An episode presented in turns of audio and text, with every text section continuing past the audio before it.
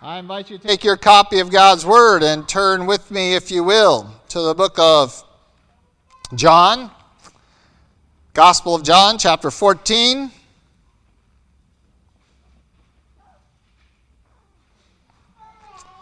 John chapter 14. And we'll begin reading in verse 12.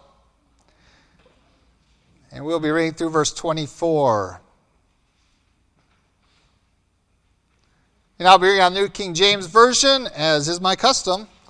John 14, 12 through 24. God's word declares, Most assuredly I say to you, he who believes in me, the works that I do, he will do also, and greater works than these he will do, because I go to my Father. And whatever you ask in my name, that I will do, that the Father may be glorified in the Son. If you ask anything in my name, I will do it. If you love me, keep my commandments, and I will pray the Father, and he will give you another helper, that he may abide with you forever, the Spirit of truth, whom the world cannot receive, because it neither sees him nor knows him, but you know him, for he dwells with you and will be in you. I will not leave you orphans, I will come to you. A little while longer, and the world will see me no more, but you will see me, because I live, you will live also. And that day you will know that I am in my Father, and you in me, and I in you. He who has my commandments and keeps them, it is he who loves me. And he who loves me will be loved by my Father, and I will love him and manifest myself to him. Judas, not Iscariot, said to him, Lord, how is it that you will manifest yourself to us and not to the world? Jesus answered and said to him, If anyone loves me, he will keep my word, and my Father will love him, and we will come to him and make our home with him.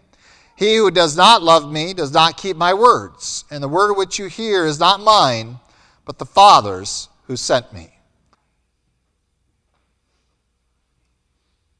Well, we have been studying through the book of Jude. We are working our way through some important theological words that are being used here. We are in Jude, verse 2. There's only one chapter. You might say, is it going to take you a whole year to get through this? Very possibly. Uh, but I'll try not to make it a whole year to get through one chapter. We come to the third theological word of Jude, verse 2, and that is one that we really like a lot. Um, after mercy, peace, we find love.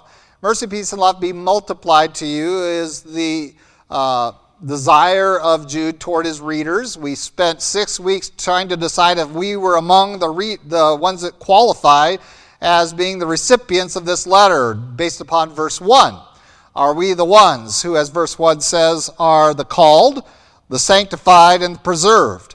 Um, do those describe us? Have we responded to the call of God to salvation? Are we engaged with God in the process of sanctification, being set apart to God? And are we confident and responsive to the preservation work of God in our life to keep that which He has begun in us? We then looked, once we found out that yes, um, for the believer today, we can still use those terms to describe ourselves, providing we are responding to God. And that was the foundation of that. And each time we have looked at the fact that God initiates, we respond. We've then looked at mercy, peace, and now love, and using that same formula, God initiates, and we are dependent upon God's mercy, yet we know that God's mercy calls us to be merciful. That blessed are the merciful, for they will receive mercy. And so to have these things multiplied in our lives is what we're really focusing on. Yes, every believer should have mercy, peace, and love in their life, and we already recognize it. The question is, how do we get it multiplied in us? How do we get it growing and expanding, not just in small increments of addition, but in large increments of multiplication? And what we have found is that much like the first three theological words, these three require something of us. That Bible makes it very clear that while God is ready to show mercy to all, he doesn't show mercy to all. There's capacity enough there, but it is waiting dependently upon you to respond. God says, I want to show you mercy, but to receive that mercy, you're going to have to be repentant. You're going to have to um, follow after me. You're going to have to demonstrate some things. Even for the Christian who has trusted in Christ, for mercy to be multiplied in your life, requires something of you. We've looked at that. We've looked at peace and what it requires of you. That God makes it very clear that yes, He is the Prince of Peace. He is the one who will bring peace. The, that your relationship with God will now be one that is no longer one of enmity, of being at war with God, but you're at peace with God.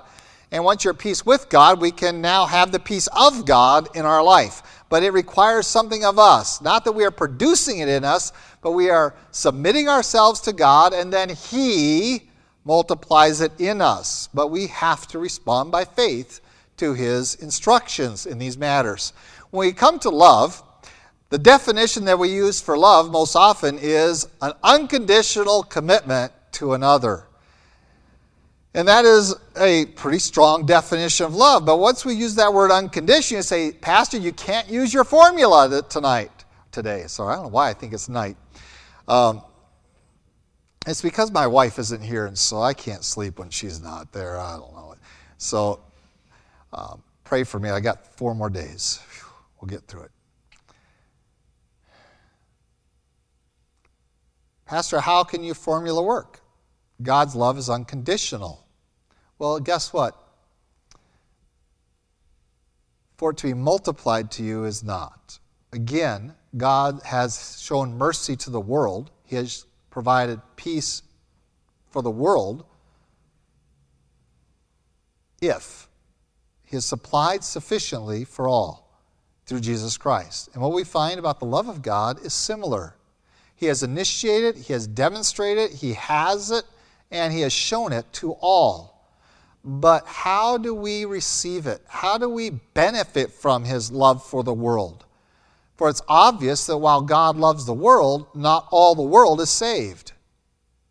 And so, what is this unconditional commitment of God? And how, once we have received salvation, do we get the love of God multiplied in our life? We want to see it increasing many times. And so let's do a quick review. And, and again, we have so much content in Scripture that I could go to. Uh, I'm going to go to what you're very familiar with because I want to move very quickly um, this morning because I think you have the love of God pretty well in hand because it has been emphatically taught uh, probably in the last, uh, well, at least since the 60s when the God is Love movement was really in full bloom in, in the 70s. Um, I know that many of you weren't alive then. but it has been emphasized to a degree that a lot of people only know that God is love and they don't know anything else about God. And you're still encountering that today. Oh, how can a loving God do this? How can a loving God allow this? How can a loving God? And whenever you encounter that, the foundation of that is the God is only love, which came out of the 60s and 70s. And if you want to know the foundation of where that, that verbiage comes from. It is in our national religious psyche that has been passed down, and that's where you're picking that up from. Well, how can a loving God? Well, He's not just loving, but He is loving. And so we're going to look at some familiar passages to you, I hope, and we're going to examine how love of God is expressed and initiated, uh, and its uh, pervicity, that it is for all men, and so we are going to look at those. Of course, immediately in your mind, you're going to be going to several books of the Bible. Uh, hopefully, you've already thought of one verse, John 3:16. Hopefully, that has dawned upon you when we start talking about the love of God. It should come immediately to you. And uh, we're going to come to John 3 as well earlier, um, verse 11 and following. Uh, but we're going to look at the love of God there and how it is expressed for all men. And then, of course, First John talks a lot about the love of God. We're going to go there in a little while. Uh, but we're also going to see perhaps some things that you're not quite as adept at understanding about the love of God. So let's go to John 3:16 and spend a little time there. Uh, we're actually going to back up, as I said, and start in some earlier verses. If you've got your Bible there, turn to John chapter 3. We're going to spend some time in John, Romans, 1 John, back to John, Deuteronomy. So we're going to be all over the place. But uh, we'll start off in John 3. Before we get into it too much farther, let's go, Lord, in prayer together. Lord God, we do thank you for this time to study your word. We pray you might open up our minds and help us to understand, illuminate us, uh, that we might not be in the dark, for we want to be children of light. Open up our hearts that we might not be hard and resistant against your truth, but accepting of it. And Lord, we do pray for discernment that we might uh, examine your word, realize its authority, and consider our ways and how we might better implement your commands in our lives this week than last. And again, as always, we pray that your Spirit might take control even now, that this might be uh, free from error and opinion and, and uh, worldliness, that it might be your truth this morning in Christ Jesus' name. Amen. Well, John chapter 3, we're very familiar with verse 16, um, but we want to back up and really look at the whole context. This, of course, is Nicodemus coming and uh, asking Jesus about how do I see God? How do I know God? How can I come to God? And he really uh, comes into it in a backwards way, saying, Well, we know you're from God because no one could do what you're doing without that knowledge. Uh, and Jesus uh, quickly cuts to the chase and says, This is where we have the phrase coined, you must be born again. Um, Christ says that to Nicodemus, a religious leader who Christ expected to have a good handle on spiritual truth. But Nicodemus couldn't get out of the physical realm and into the spiritual realm. That being born again isn't about going back in your mother's womb, it is about being spiritually born. You have already been physically born. Let's make sure that you now have a spiritual life. You have physical life you received from your parents, um, but do you have spiritual life? Well, you have to receive that from your spiritual parent. That is from God, your creator. And says, uh, verse 11 says, Most assuredly I say to you, we speak what we know and testify what we have seen, and you do not receive our witness. If I have told you of earthly things you do not believe, how will you believe if I tell you of heavenly things? No one has ascended to heaven, but he who came down from heaven, that is the Son of Man who is in heaven. And as Moses lifted up the serpent in the wilderness, even so must the Son of Man be lifted up that whoever believes in him should not perish but have eternal life. For God so loved the world that he gave his only begotten Son, that whoever believes in him should not perish but have everlasting life. For God did not send his Son into the world to condemn the world, but that the world through him might be saved. He who believes in him is not condemned, but he who does not believe is condemned already, because he has not believed in the name of the only begotten Son of God. And this is the condemnation that the light has come into the world Men love darkness rather than light because their deeds were evil. For everyone practicing evil hates the light and does not come to the light, lest his deeds should be exposed. But he who does the truth comes to the light, that his deeds may be clearly seen, that they have been done in God. That is the full context of Christ's words. Couched within there is John 3:16 that we're so familiar with. But here he is confronting not the world. He's not sharing John 3:16 out there at the football stadium with a big sign. Um, he is not doing that uh, even in a public setting. This is a private conversation with a religious leader of the day. And he's having to explain to this man who is well trained in the scriptures of their day, which would have been the entire Old Testament, the law and the prophets. Um, and he's having to explain to this man the love of God. And here within this conversation, a very private conversation between Christ and Nicodemus, we have him using the example that Nicodemus would have been very familiar with of Moses lifting up the serpent in the wilderness. That is, that you have to look and live. At that occasion, um, Israel was in disobedience. God sent serpents. The serpents were killing people through their, through their venom. And uh, they cried out to the Lord. God says, Take your staff. Whoever looks will live. All you have to do is look. Not really a lot involved there, but you had to believe enough to look upon this one place of deliverance. There was no other place of deliverance. And so Christ recounts that event, one that Nicodemus was very familiar with, had to be a religious leader of the day, one of the primary teachers in Jerusalem. And here Christ confronts him with that story, and he says, Listen, just as Israel had to look there to live, so you must look upon the Son. You must believe that now there is one who's going to be lifted up to die, that all who believe would be saved, not just of Israel, but of the world. And the whosoever here isn't whosoever is elect, it is for Christ loved the world. God loved the world that he gave his son that whoever and this is this is expanding to the mind of a person like Nicodemus who has been watching Christ and he has had several encounters with Gentiles um, and Samaritans and people like that that the Jews wouldn't have had anything to deal with, but Christ was willing to minister there because God so loved the world. What does that, how's that love expressed? He sent his son to die for them. Whether they accept that love or not wasn't relevant. Thus, his love is unconditional. You didn't have to do anything to earn that. God loved you enough to send his son to die for you. You did nothing to deserve it. You can't earn that kind of love. He simply chose to extend that to the whole world, and he expressed that love um, by sending his son. It's a blanket expression of the love of God for everyone. So God loves you. He's already proven it, He's already demonstrated His love. And this is what Romans 5 8 says. But God demonstrates His own love toward us in that while we were still sinners, Christ died for us. So, yes, His love is unconditional. Its initiation is global. It is for all men, it is for all time.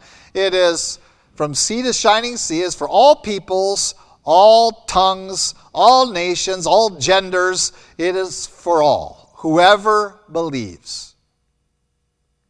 And tucked in this verse is certainly an expression of God's love and how it has been shown, but there's also an expectation of how do I become the recipient of that? How to become the benefactor personally, individually, of God's universal love. That God loved every man. How do you benefit from? How do you acquire its benefits? Well, John 3:16 says you have to believe. Not just that he existed and that oh yeah, I believe that God existed, that Jesus died and rose again. That's really not in the fullness of what Christ is saying here, and he's going to bring that out and draw that out, and that's why it's important you read the next verses to understand what Jesus Christ is really meaning when he says, Believe in me. And he spells it out that there is um, a desire to walk in the light, to uh, expose evil deeds, and then obey the truth and live in obedience to God. That is the evidence of true belief not just mental agreement that these things happened historically, um, but life changing commitment of yourself to God. Which sounds like something, doesn't it? Didn't that sound like the definition of love? Unconditional commitment to another. No matter what, I'm committed. And this takes us very quickly to 1 John. And let's go there, 1 John chapter 4.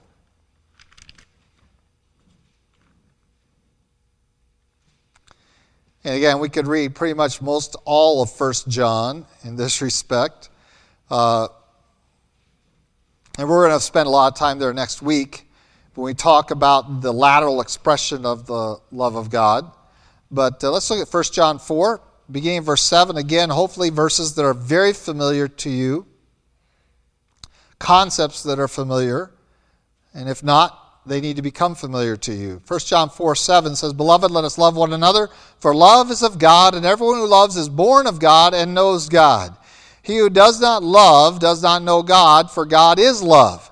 In this, the love of God was manifested towards us. That word manifested is shown.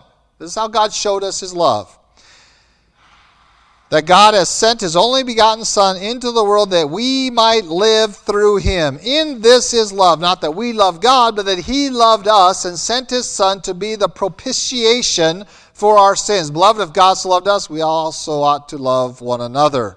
So, what is this propitiation? It says, verse 14, if we go a little bit farther, and we have seen and testified that the Father has sent the Son as Savior of the world. And so he is there to deliver us, to pay the price for our sin. He became sin for us. This is his expression of love. He sacrificed himself for all men, that anyone who will trust in him can receive the benefits of that, which according to this is life. That you will receive life. You might live through him. This is how God showed his love. He sacrificed himself for you.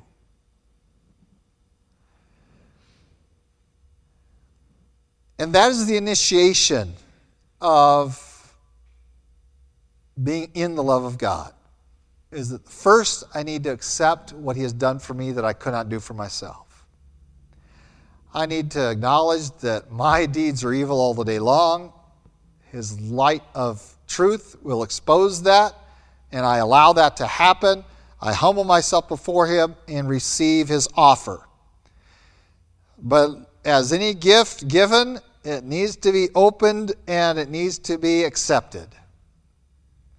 And we use this illustration extensively that just because I pay for a gift, wrap the gift, and put it on the table in front of you has not made it yours yet. You have not benefited from it at all. As long as it stays in the wrapper, in the box, unopened and unreceived, it means nothing to you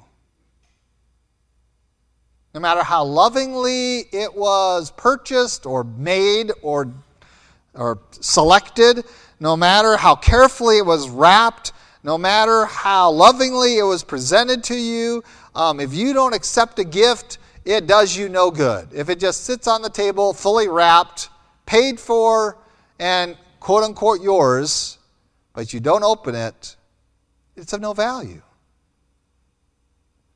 And so the love of God is unconditional, it has been granted, it has been shown to all men, it has been manifested. Christ died for all of you, every one of us. The difference between a believer, a Christian, and someone who is not a Christian is a Christian has simply said, Woohoo, I got a gift and I'm going to open it. Rip that thing open, tear that box apart, and make that mine. I don't call that work. Do you call that work? I've never called that work opening a present and taking it. The person who did the work was a person who labored to either get money or to make whatever it is he's given you, wrap it. They've done all the work. I'm just opening up and saying, Yahoo, it's mine. The difference between a believer and unbeliever, a Christian and non Christian, is simply one has accepted a gift and the other one left it sitting on the table and said, eh, not interested. So, this is the love of God.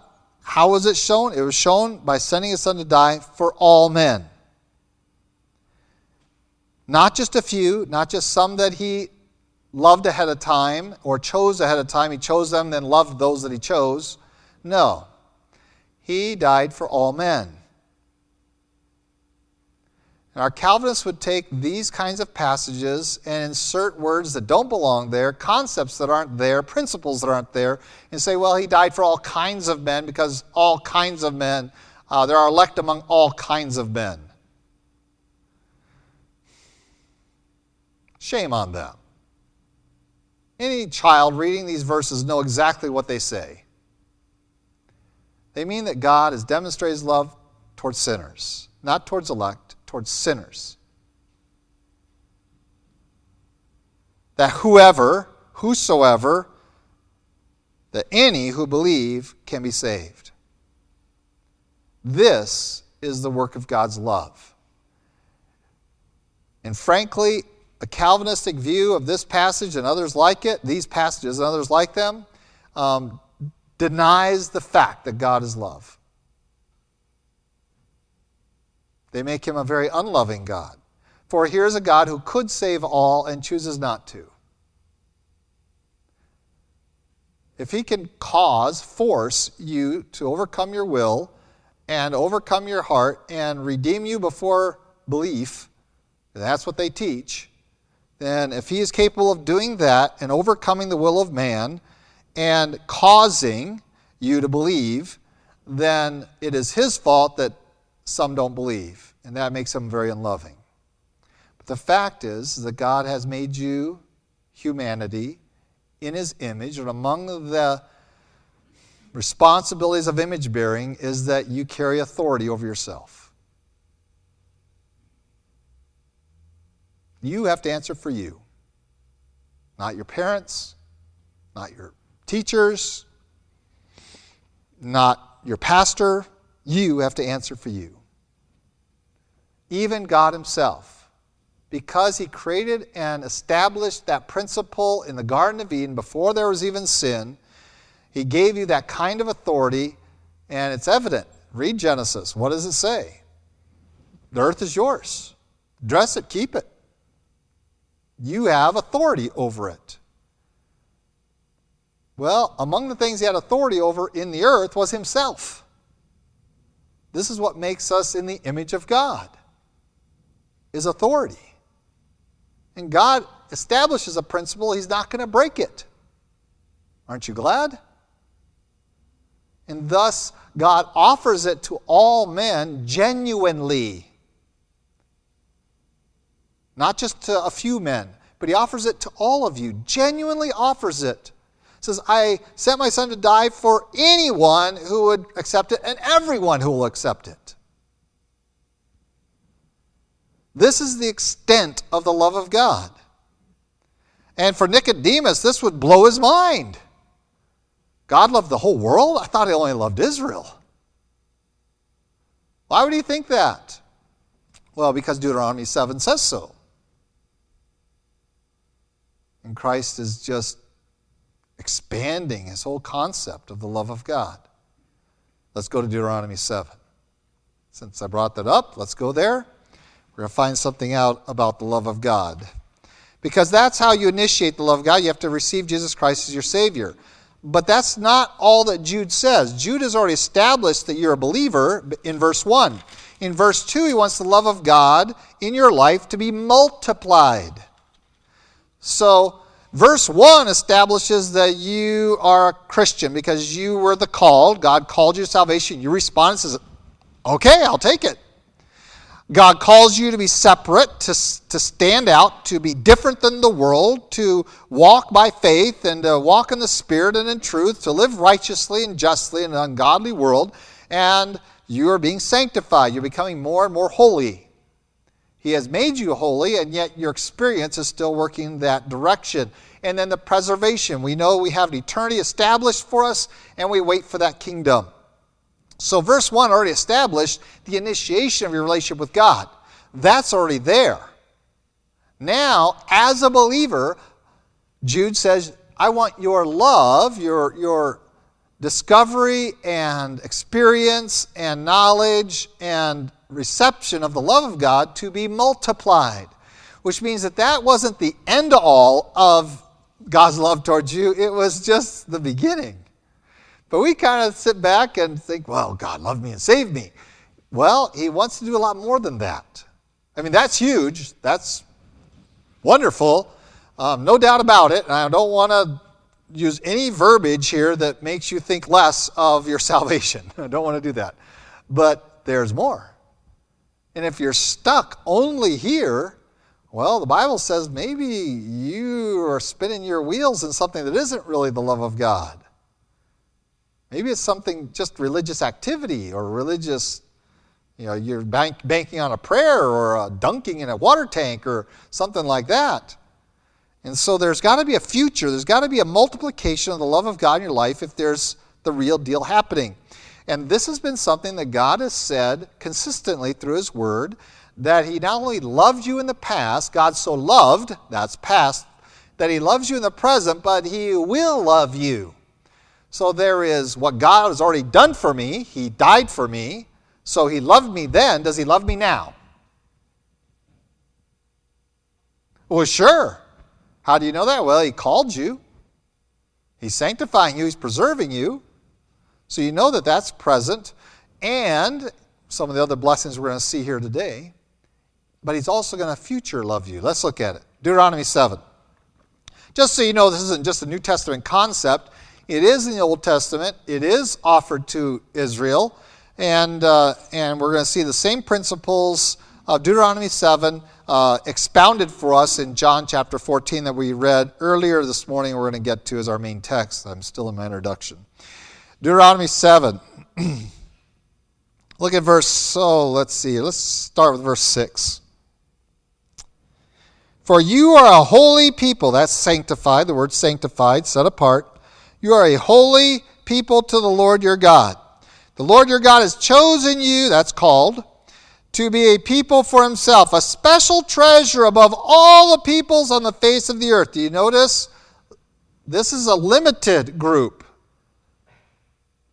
This is Nicodemus' understanding of the love of God. It is only for Israel. We're the chosen. We're the special treasure. We're the only ones. The other nations aren't it, just us. And then Christ comes and says, um, God loved the world. He's got a bigger plan than that. But let's just look at his relationship with Israel. Verse 7 The Lord did not set his love on you, nor choose you, because you were more in number than, than any other people, for you were the least of all peoples. But because the Lord loves you, and because he would keep the oath which he swore to your fathers, the Lord has brought you out with a mighty hand redeemed you from the house of bondage, from the hand of Pharaoh, king of Egypt. Therefore, know that the Lord your God, He is God, the faithful God who keeps covenant and mercy for a thousand generations with those who love Him and keep His commandments. And He repays those who hate Him to their face to destroy them. He will not be slack with him who hates Him, He will repay him to His face. Therefore, He shall keep the commandments, the statutes, the judgments which I command you today to observe them. Now, very quickly, God has loved you. He already showed it. How did He show it historically? Well, God loves you, and here's the fact that God loves you. This is Moses talking to Israel. This is the second giving of law, Deuteronomy, the, the, the second time around. So he's at the end of his life. They pretty much have finished up 40 years in the wilderness. He's trying to rehearse all of this with them before they go and before he leaves and go, they go in the promised land. He's rehearsing it all with them again, the whole history. So he's talking to a new generation here, and he says, The Lord loves you. How does he love you? Well, he saved you. He saved you. And we can say, Yes, God loves me, He saved me. But guess what? It doesn't end there. That's where it began, but it does not end there. He chose to love you, He chose to deliver you, and to redeem you, to get you, buy you out of Egypt. And you crossed over the, the Red Sea on dry ground. You have been benefited from manna, from quail, from water out of rocks. Um, you have been taken care of. Your shoes haven't worn out. Your clothing hasn't dropped a stitch. Um, none of it. God has cared for you all this time. He has redeemed you, He has saved you. But that's not it. That's not the end. That was His first demonstration now, let's keep reading. Verse 12. Then it shall come to pass. Now we're going to the future. Because you listen to these judgments and keep and do them, that the Lord your God will keep you, with you the covenant and the mercy which he swore to your fathers. And he will love you and bless you and multiply you he will also bless the fruit of your womb and the fruit of your land, your grain, your new wine, your oil, the increase of your cattle and offspring of your flock, and the land of which he swore to your fathers to give you. He shall be, you shall be blessed above all peoples. There shall not be a male or female barren among you or among your livestock. And the Lord will take away from you all sickness and will afflict you with none of the terrible diseases of Egypt, which you have known, but will lay them on all those who hate you. And he goes on to describe all this great stuff. What did he just describe? The love of God will be multiplied to you. He saved you from slavery. For the Christian, that means Christ saves us from being slaves to sin. But he wants you not just to be delivered people that are wandering in the wilderness. That's not his design. So he loved you, past tense, loves you and saves you today, died for you then, saves you today, but He has a future love for you. He will love you. He wants to bless you. That is the fullness of the love of God. Now, this is the Old Testament talking to Israel. Anything like that in the New Testament, comparable to that? I think so. In John chapter 14, almost Jesus uses almost the same language. In John chapter 14, the text that we read the, uh, earlier in the service, I know this is a lot of turning in compared to what I usually do, but it's just required when we do word studies like this. John chapter 14, I'm not going to read some of the earlier passages that we read, but let's uh, pick up in verse 21 so I can get going here. He who has my commandments and keeps them, it is he who loves me, and he who loves me will be loved by my Father. And I will love him and manifest or show myself to him. Do you get the picture there? You already have received the love of God. You've already been saved. You've already received the commandments. It says, You have my commandments and you keep them. Okay, what's going to happen now? Well, the Father's going to love you in the future. He's going to bless you even more. So when Jude says, I want the love of God multiplied to you, he means it. I want you more than just to be barely saved. I don't want you just to get a little fire insurance to get out of hell and then that's it. I have a lot more in store for you. I have more love I want to show to you. But just like being a benefactor of the love of God in Christ's death, burial, and resurrection, ascension, where we get saved, we have to apply the blood to the doorposts and lintels in Israel. Our life, we have to apply that to ourselves. As Jesus died for me, I accept that. Just as there was a qualifier that you had to respond to his love to be benefited by it, so now his future love, his multiplied love, requires something of you that you love him and keep his commandments. Take my commandments, do them, demonstrate some love for me responsively, and the Father will love you. I will love you. Well, what does that love look like? Well, in John chapter 14, it looks like this Ask me whatever you want in my name, and I'll do it for you. In Deuteronomy 7, Moses goes through and says, If you keep his commandments, here's what God's going to get. I mean, you're going to have babies running all over the place. I guess you guys are doing a great job. Um, you're going to have fruitful harvests. Your enemies are not going to ever get victory over you. You're going to have all of these blessings in the land. God has a future for you. That's the expression of his will love you. I want to multiply my love to you, not by saving you over and over again, but by saving you and then blessing you upon blessing upon blessing. And each level of that blessing is dependent to a degree upon will you love me and keep my commandments? Will you love me and keep my commandments? Will you love me and keep my commandments? What is one of the last questions Christ asked of Peter? Peter, do you love me? I want to bless your life. Do you love me? Do you love me more than everyone else or anything else? Am I the first love of your life? And Peter gives him a wishy-washy answer. Jesus says, "Well, I'll take it. I'll take. Uh, it's not really what I'm asking you um, but you're not quite there yet, and you'll get there. But I'll take what you've got for today with an expectation that your love for Him will grow to the point that you do love Him more than anything else. Mature Christianity, what does it look like? It looks like someone that hates everything and everybody except for God. Because they love God so much they go, man, they don't love their family very much. A, they don't love eating very much. They don't love things very much. No, because their love of God consumes them. They want to please God, serve God with all that they are, all that they have, all the time. That's a mature faith. And that kind of faith God blesses with a future beyond our imagination, and with a prayer life that is potent. Christ says, Ask in my name, glorify my Father, and I'll give it to you.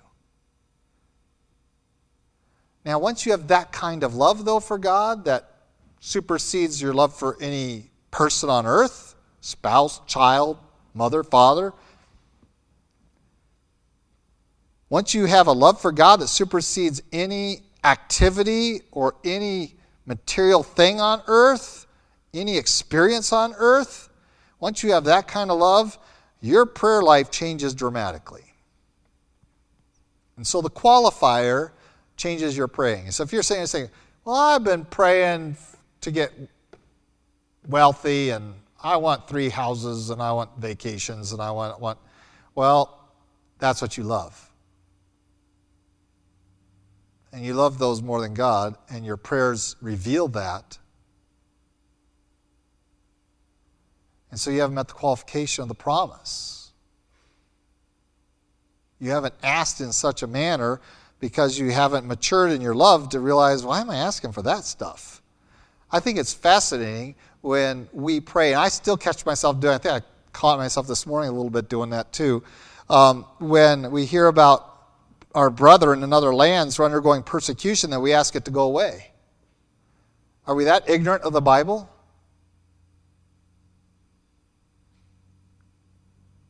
I'm pretty sure the Bible says that if you love God, the world will hate you, and what they did to Jesus, they'll do to you. I'm pretty sure the world persecuted Jesus. The religious world, the Roman world, all of them.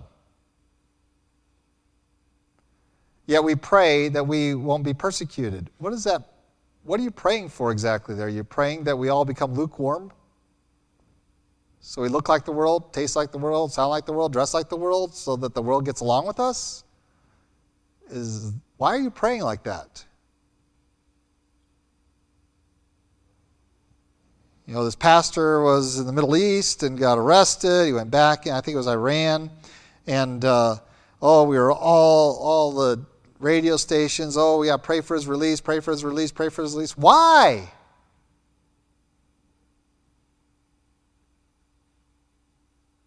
Because we are sure that Christians should never suffer, even though the Bible says clearly that that's the greatest evidence that you are living your faith, is that the world hates you. But we are praying that the world loves us. And we think that that's the evidence that God loves us when we get along with the world and the world gets along with us. That's how immature our love of God is. That's how immature our faith is. So before you start claiming this verse that says, I can ask anything of Jesus and he'll give it to you, yes, providing you love him and keep his commandments. And when that's the condition of your heart and mind, your prayers change radically. You no longer pray for persecution to go away. You pray, Lord, Help our brethren to stand and shine like bright lights in all that darkness that they've been tossed into. Help them to endure. Not help it go away, help them to endure it. Strengthen them. It is time that we understood that we don't love this world and we don't love the things of this world, the philosophies of this world, and there should be conflict. Not that we go out there and cause conflict, but it should naturally occur as we live out the Christian life. And your prayers should be indicative of that. And once our prayers start to show that kind of maturity, Christ says, I'll give you whatever you ask for. Do it in my name to glorify the Son, to glorify the Father and I'll give it to you. This is the future God has in store for you. But it is conditioned on he who loves me, keeps my commandments, I will show myself to him. And so, if you want the love of God multiplied in your life, from everything I can tell in Scripture, the way that happens is when we love God and keep His commandments. And don't sit there and be disobedient to God and then wonder why you don't feel his love or that he hasn't blessed you. Well, he's waiting. He wants to. He's declared that. He has bought and paid for this gift as well of a blessed life.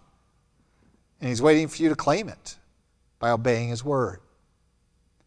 There's another facet of multiplying the love of God in us that I want to explore. So, first of all, you want the love of God multiplied, you're going to have to love Him, keep His commandments.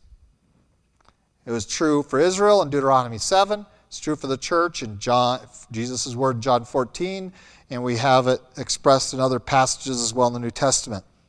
But there's another facet of the love of God, another one that we don't really like, but it's an important one, and so I'm going to go there. And uh, I have to use a smile to do it because we don't smile when this happens, but we should be. So we'll go to Hebrews, if you will.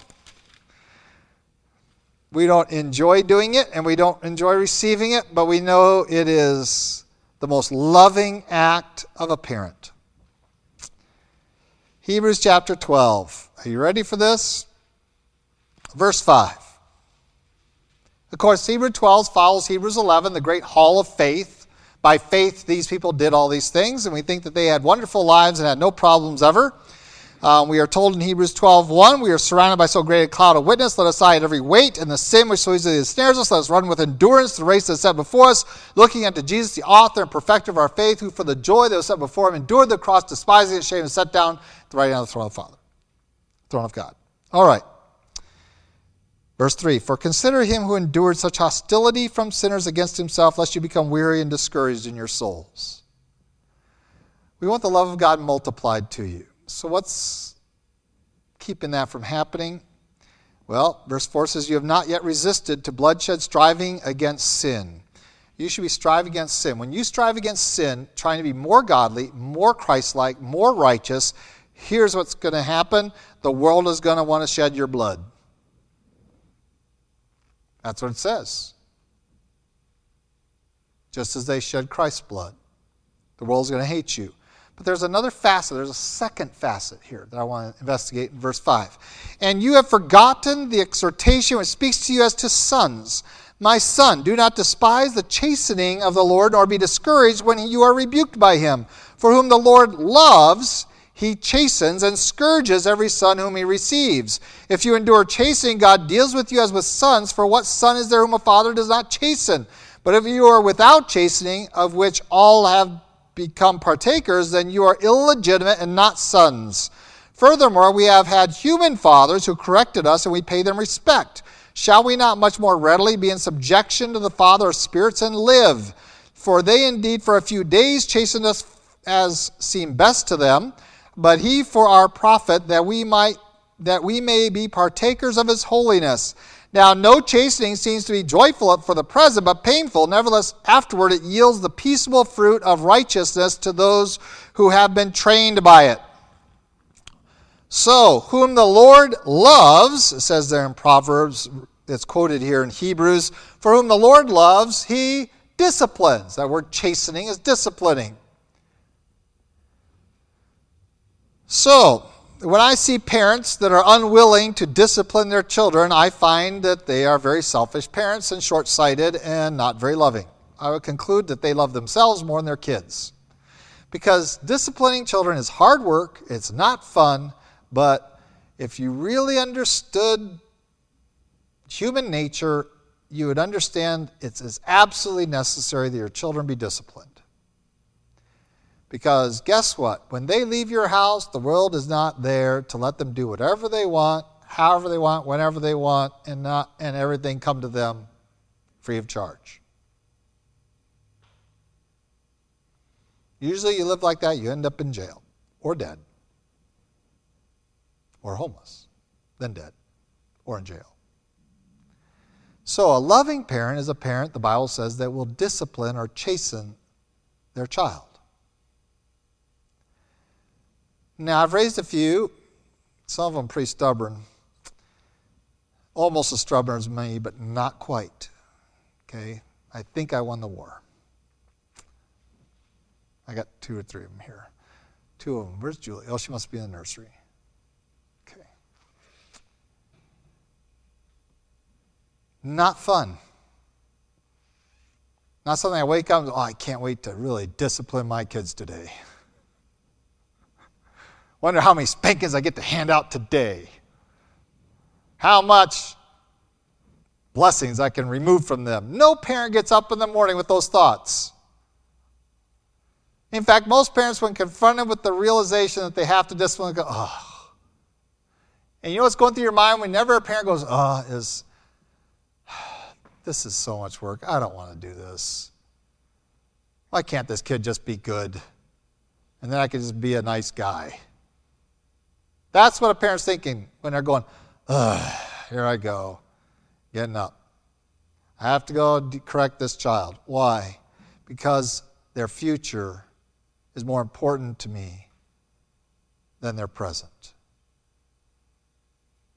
Right now, if I let this sin, this, this rebellion, this lie, this wickedness go, if I let this go unrebuked, uncorrected, unpunished, I'm setting them up for failure in life because it will just mushroom in their life, and that rebellion will just escalate all the way through their life, and they will have rebellion towards every authority in their life, and it begins at home, and that's why we're seeing it on a mammoth scale in the community at large is because our parents don't love their kids enough to secure their future by disciplining them as children because we love ourselves too much. We are the most selfish generation on the planet um, in, the, in the history of this nation, at least. We've convinced ourselves that we are loving by being permissive. Thanks largely to the lady that, again, from this is in our national psyche that was born out of the 60s um, and said Dr. Spock and others that told us all this thing that permissiveness is how you show love. Oh no. They have, they have misunderstood blessing as permissiveness.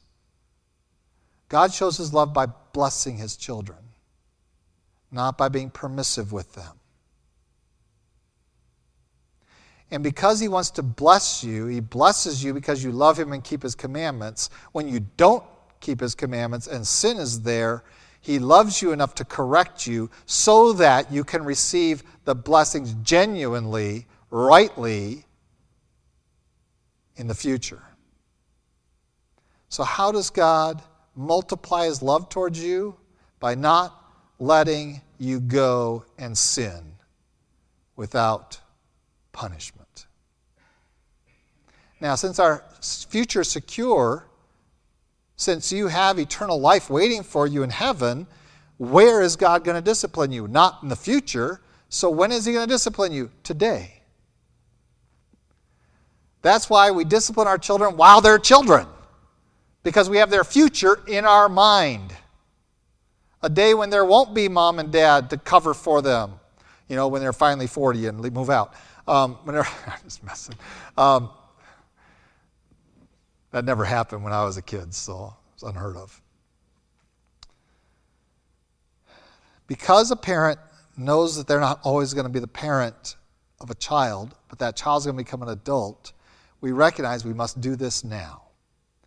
So, what, how is God multiplying his love towards you now? Well, first of all, he's told you, Love me and keep my commandments, and I will multiply my love to you by blessing you in ways beyond your imagination.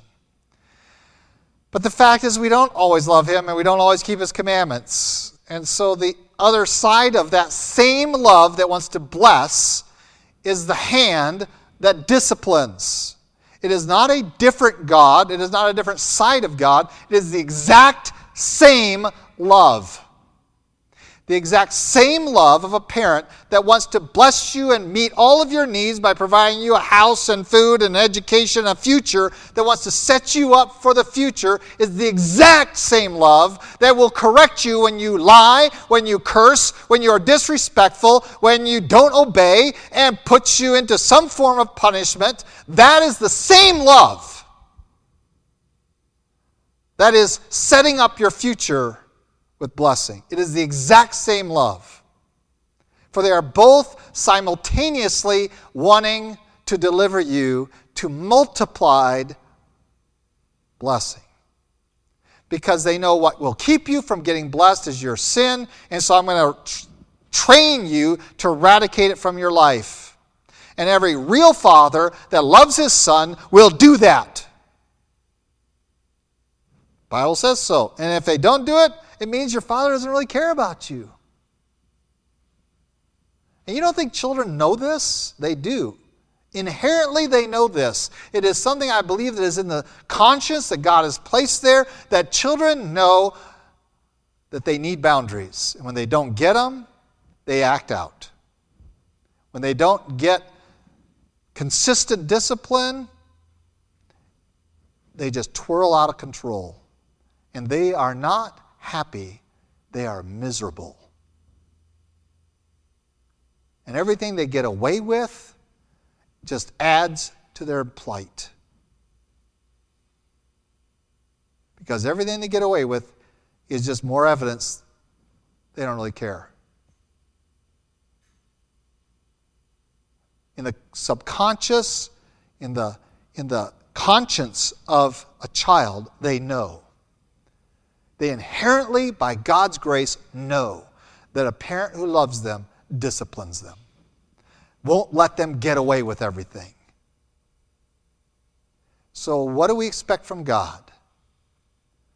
The same hand that blesses is the same hand that disciplines. It says, I have to chasten you. Why did God send vipers to bite Israelites? Was it because he hated them? No. Because he had to discipline them so they can look at the. He, he said, I don't really want to destroy you all, so here it is. Here's a place of deliverance. Here's Moses. He's going to lift a serpent in the wilderness. You look at that and you'll live. I just need to discipline you. And over and over again throughout Israel's history, we see God disciplining them as an act of love because they had wandered away. And the end result of that wandering away into disobedience and rebellion and sin is complete destruction. And God doesn't want that. No parent wants their child to go in and live miserably and be destroyed. I've interviewed a lot of parents, new parents. I've not found any that say, oh, I hope my kid grows up and ends up in prison and, and miserable and dead by the time he's 30. I have not interviewed any new parents and heard that. Well, how do you keep a child from growing up rebellious, doing evil? Well, you do that by discipline. How does God keep you from missing all the blessings of your future? By discipline. And so the writer of Hebrews tells these people listen, you're at war with sin, but you're not alone in that battle you have a heavenly parent that's going to come along and help you. That when you get caught in sin, they're going to make you miserable. They're going to make it hurt. They're not going to let you be happy in your sin. They're going to make you hurt in your sin. Why? So to learn to get out of the sin. That's how it works. When my kids sinned, I made it hurt. As they got older, that hurt changed. Well, no, you, don't get to do this. You don't get to do that. You don't get to have this. You don't get to have that. The hurt changed. Instead of physical pain, it became mental anguish on many levels. But the important thing is they understood that sin hurts. So I got to stop that. I lose out on blessing. I lose out on the favor of my Father. I've got to stop that. And this is what God does for us. And it is the exact same love with which He blesses us as what He chastens us with. And that's why the writer of Hebrews says, listen, you got to love God for that. Thank you, Lord, for making that sin hurt. Maybe it'll sink in that I got to stop that. I got to get that out of my life. And the question is, how much is your sin going to cost you before you realize, oh, that's my fault that I'm being disciplined by God because of my sin. He loves me and is disciplining me, not because he's mean, but because he loves me and wants me to have a secure future. I've had plenty of people in my life, and I'm just trying to encourage my young parents here today. I've had family members, I have had church people, I have had lots of people harass me about my parenting, saying I'm too mean. How can you be so mean to your kids? The same individuals who about four or five years later go, Boy, you have the best kids. Did I take the time to back them up to a few years ago where you told me before I was too mean?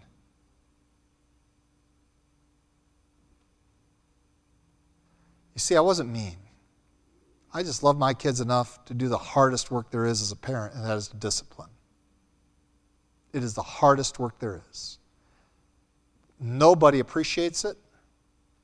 Your children never thank you for it.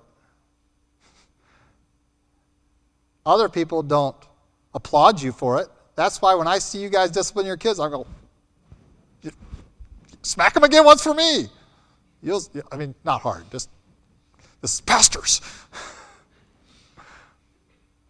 Why? Because I know that you love your kids enough to do the hard, unthankful work. God loves you enough to do that same work. So when the writer of Jude says, Let the love of God be multiplied to you, this isn't just blessing. He does want to bless you, but it's also discipline. Because blessing comes with obedience, discipline comes with disobedience. And both are the same coin that is the love of God trying to secure your future. I will love you. And if you don't choose to be obedient, then I will train you in obedience by making your sin hurt. So that you will learn to love me and keep my commandments so that I can now show you the other side of that same love and bless you with spiritual blessings in heavenly places. And I will love you. This is the promise of God. Jude says, I want the love of God multiplied to you. And we're going to see the, the last facet of the multiplication of love next week, and a totally different facet of it. But uh, I want you to understand that this is the love of God to bless you when you obey, and to chasten you, discipline you when you are in rebellion. It's not different God, not a different part of God. It is the same love that does both. Let's pray. Lord God, we do thank you for your love for us. And I do thank you for the times that you discipline me to make my sin hurt that I might hate it even more. Lord, guard me from, through your word and your spirit, from hating you for disciplining me, but rather to hate the cause, which is my sin. That I might turn from it and root rebellion and bitterness out of my life. Lord, we thank you for loving us, sending your Son to die for us, that we might have this relationship with you. And Lord, we know that that's not a static thing, but a lively thing. You want a dynamic relationship. And Lord, we pray you might help us to multi- be multiplied in your love. We know that requires something of us, just as receiving your salvation requires us to believe in you. Receiving the multitude of your love requires us to love you and keep your commandments. And Lord, we pray you might, as you've promised, to help us in that. You've promised your Holy Spirit as our comforter and guide. We thank you for his work to convict us to chasten us when we have lost our way. The way of blessing that you have chosen for us. Lord, keep us in your path by blessing obedience and by punishing sin, that we might have a future. In Christ Jesus' name we pray. Amen.